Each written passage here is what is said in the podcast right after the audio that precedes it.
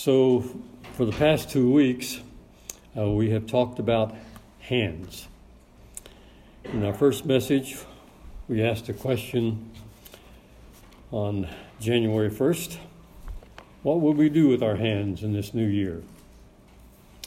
We said instead of wringing our hands in fear and sadness, we should fold them in prayer, asking God to put His hands around our quaking heart and calm us and assure us of His presence. We said instead of clenching our fists in anger and letting that control our heart and mind, we should fold them in prayer and ask God to pull us back from the brink of hatred, malice, revenge, and self serving feelings of superiority and find our value in Him. We said instead of shaking our finger in judgment and looking down on others, we should feel the hand of God touching us with His mercy and His forgiveness and lifting us from our failures.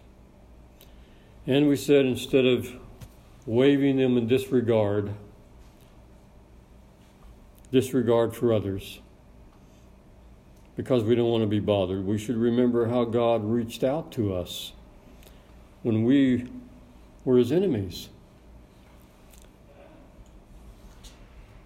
And we should take his hand and walk through this world knowing that we are loved and that we should in turn love others. Then last week we said before we can stop living in fear and sadness, before we can stop letting anger control us, before we can stop being judgmental, before we can stop looking at others as just being a bother to us in our lives, before we can let God use our hands in this new year, there's something we have to do. And if we fail to do it, we're probably going to end up going through this next year with nothing really having changed. And we talked about the fact that what we need to do is to let go of our past. Because if we don't, we will not see or appreciate the good that God has given us in the present, and we will spoil the good that we have in the present because we keep dwelling on the past. In other words, don't grip your hands around the past. Let it go so you can hold the good of the present and anticipate the good that God has for you in the future. So now, today, I want once more to talk about hands. And what we're going to talk about today is really the underlying theme of those first two messages. And this is going to be a little different in its presentation. It'll be, I don't know, maybe kind of feels more like a devotion. But there's important, some important things here. So before we get into this, let's uh, go to our Heavenly Father in prayer. Our gracious Father, we come to you now desiring to be encouraged and motivated in our lives, drawn closer to you, and made more aware of what we need to do in our lives. Father, I pray that you would speak through this and that what is done here will honor you. Be with us now, Father. May we hear. We ask it in your Son's name. Amen. As I mentioned during the prayer time, there is a story in the news and I'm sure a lot of you, if not all of you, have been following it. Her name is Athena Brownfield.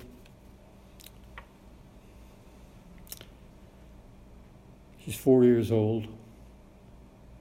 She's been missing for days now. Her caregivers, a husband and wife, have both been arrested, first of all for child neglect, and the husband has already been charged with murder. She hasn't been found yet, but now they're searching in bodies of water. when I began this sermon, uh, it had not gotten to that point. And I held out this hope that, uh, you know, that she would be found. But I have to admit, I had that worst fear that the worst would happen.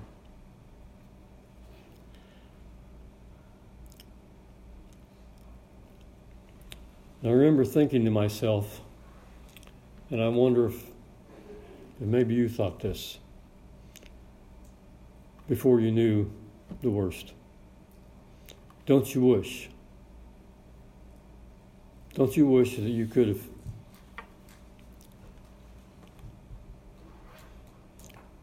you know, find, find this little girl, take her little hand, and lead her home.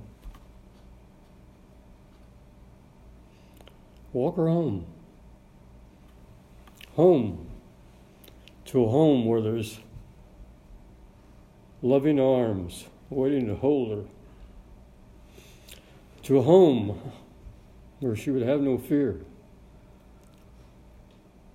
To a home where she is valued above everything else. To a home where she would never be alone.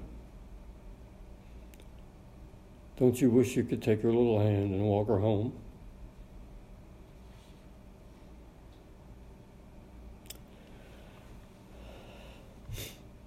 Well, my friends, there is someone who wants to take our hand and lead us home. To a home where the Father's loving arms are waiting to hold us to a home where we will never again have fear or doubt or confusion. There is someone who wants to take our hand and lead us home to where we will be valued above all, to a home where we will never be alone. Someone who wants to take our hand and lead us home to a home where we will forever be home.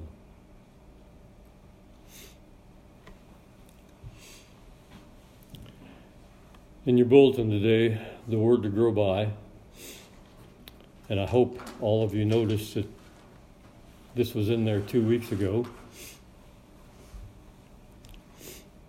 But I wanted to put it in again. And I want to read it to you. His tiny hands, no doubt, squeezed his mother's finger. His hands, no doubt, held his dad's as they walked about. His hands surely held the tools in his father's carpenter shop. His hands touched the earth and the trees and the flowers that he had created. His hands reached out and beckoned simple fishermen to follow him. His hands touched blind eyes, and they saw the beauty of his world.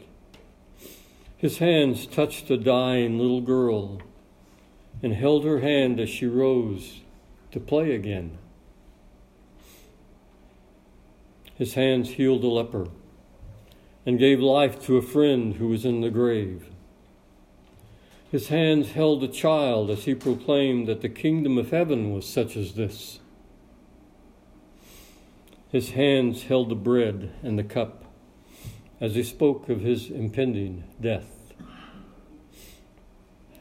His hands were clasped in prayer as he cried in the garden and submitted to his Father's will. His hands had touched the lame, the broken, and the sinful with compassion. And then he spread his hands on the cross and he loved the world he had made.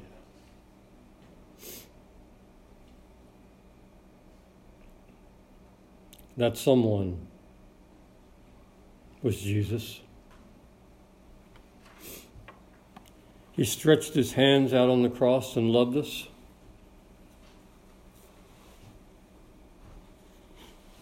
And now, each day, he reaches out to us.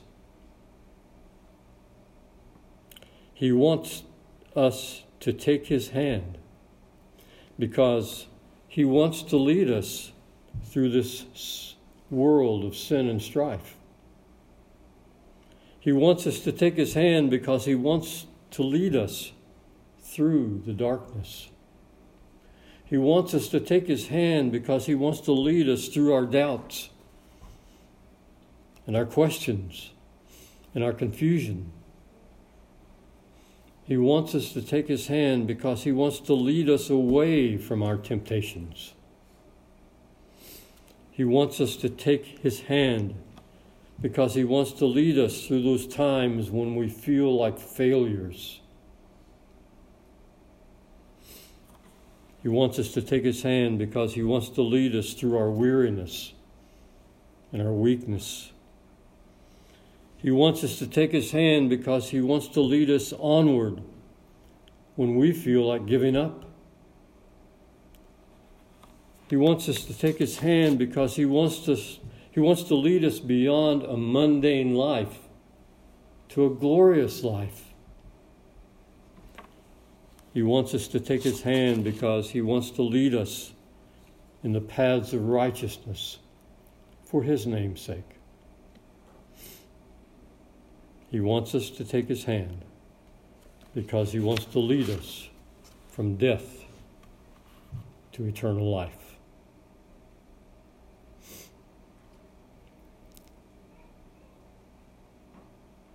But there is a question we must answer. Excuse me.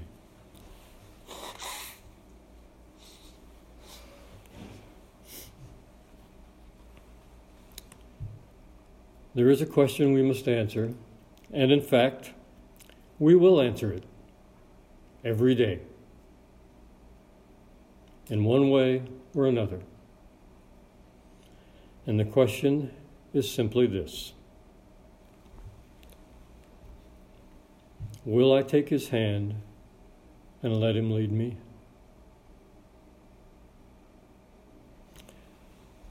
Will I get caught up in the chaos of the world around me? Or will I let him lead me beside still waters? Will I bury my head and my heart in doing what I want to do with my life? Or will I let him lead me to what He wants to do in my life? Will I take pride walking in my own wisdom? Or will I humble myself and let, me, let Him lead me with His wisdom? Will I worry and stress over what I think people think of me? Or will I take his nail scarred hand and find comfort in what the Lord thinks of me? Will I find my value in what I have? Or will I take his nail scarred hand and find my value in his love for me? Will I look at others and focus on what I don't like about them? Or will I take his hand and feel his heart of love and compassion flow through me?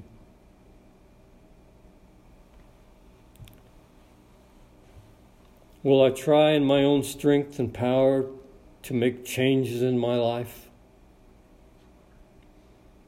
Or will I take his hand and surrender the control to Him.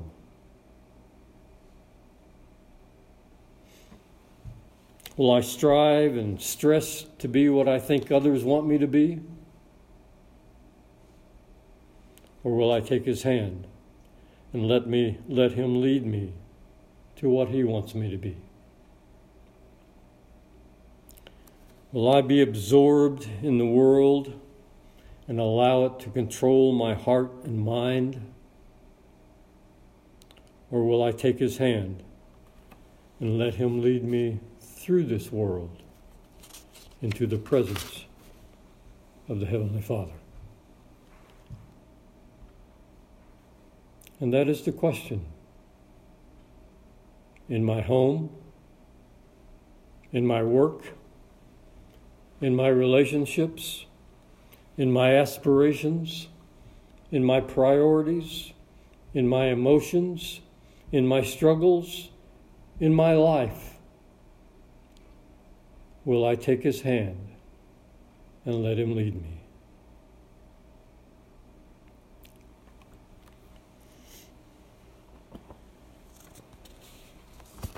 Probably most of you have heard the name Thomas Dorsey.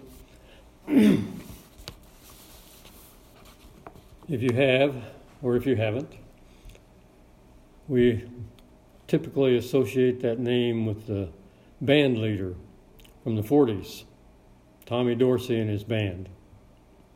But there was another Thomas Dorsey, Thomas Andrew Dorsey, born in 1899 in a little town in Georgia. He was a black man, and his, his uh, father was a revivalist preacher. And they moved from that little town in Georgia to Atlanta.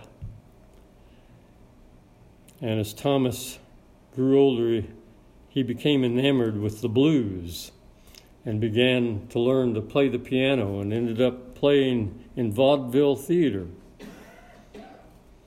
And then his family moved to Chicago and he attended the College of Composition and Arranging. And soon he was on stage under the name of Georgia Tom, playing barrel house piano and leading jazz bands. Then in 1921, he attended a Christian convention in Chicago and he accepted the Lord as Savior. And he began writing gospel songs and trying to get them published. And after about three years of sending out these songs and no one ordering any of them, he kind of felt like going back to playing the blues. But he didn't, and gradually his reputation grew and his work became known. He wrote hundreds of gospel songs. Then in August of 1932, while he was leading music at a Christian program in St. Louis, Missouri, he was handed a telegram bearing the words, Your wife just died. He rushed to the phone and called home, and all he could hear over the line was, Nettie is dead. A friend drove him through the night, and he arrived home to learn not only had his wife died, but their infant child had also died. He began to feel that God had done him an injustice. And he thought maybe he didn't even want to serve anymore. He didn't want to write any more gospel songs. But the next Sunday, while he was alone at a friend's music room, he said he had a strange feeling a sudden calm and a quietness. He said his fingers began to manipulate the keys of the piano and words began to fall in place. A melody came.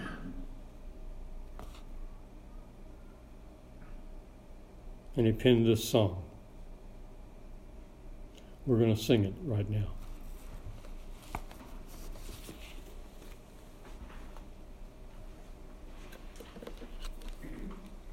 You can stay seated.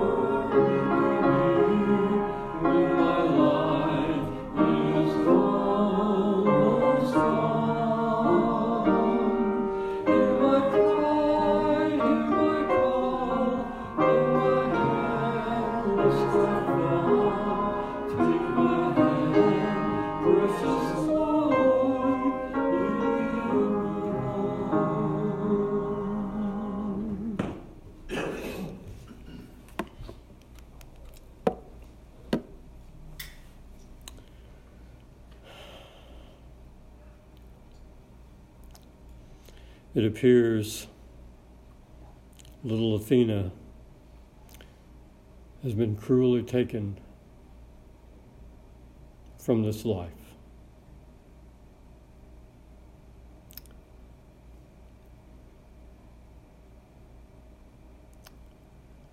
Breaks my heart.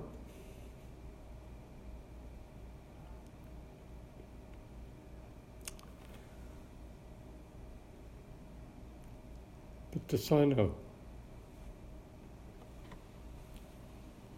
There is someone who has taken her hand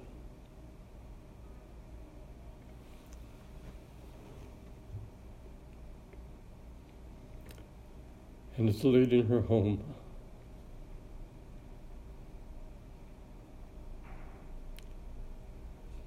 Dear Heavenly Father,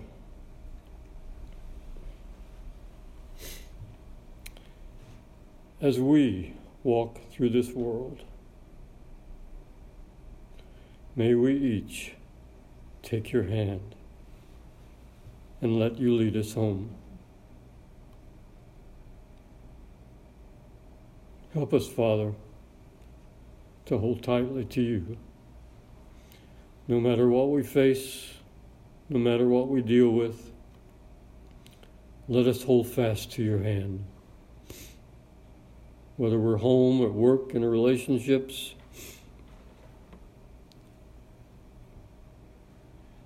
Whatever our aspirations, whatever our struggles, Father, may we hold tight to your hand that you might lead us home. And we ask it in your Son's precious name. Amen.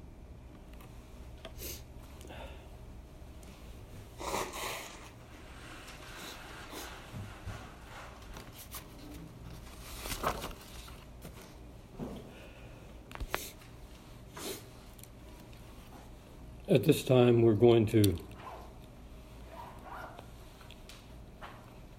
do what the Lord asked us to do. On that night, he was betrayed. He met with the disciples. And as I said in my word to grow by, his hands took the cup and the bread. He gave it all new meaning because now it represented his body and his blood.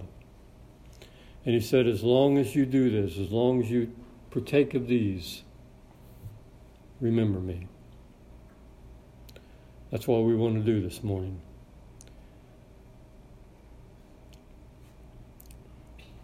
So when you receive the cup and the bread, hold it. Turn your mind away from everything else. Think of his body, think of his blood, his life given that you might have eternal life. And remember, as that first praise song we sang says, that line, He is my righteousness. Because of what He did, I have no righteousness of my own, but He has given me His. When I stand before the Father, I will stand in His righteousness because I have accepted his sacrifice for me. So if uh, Garth, uh, Ronnie, would you mind coming this morning?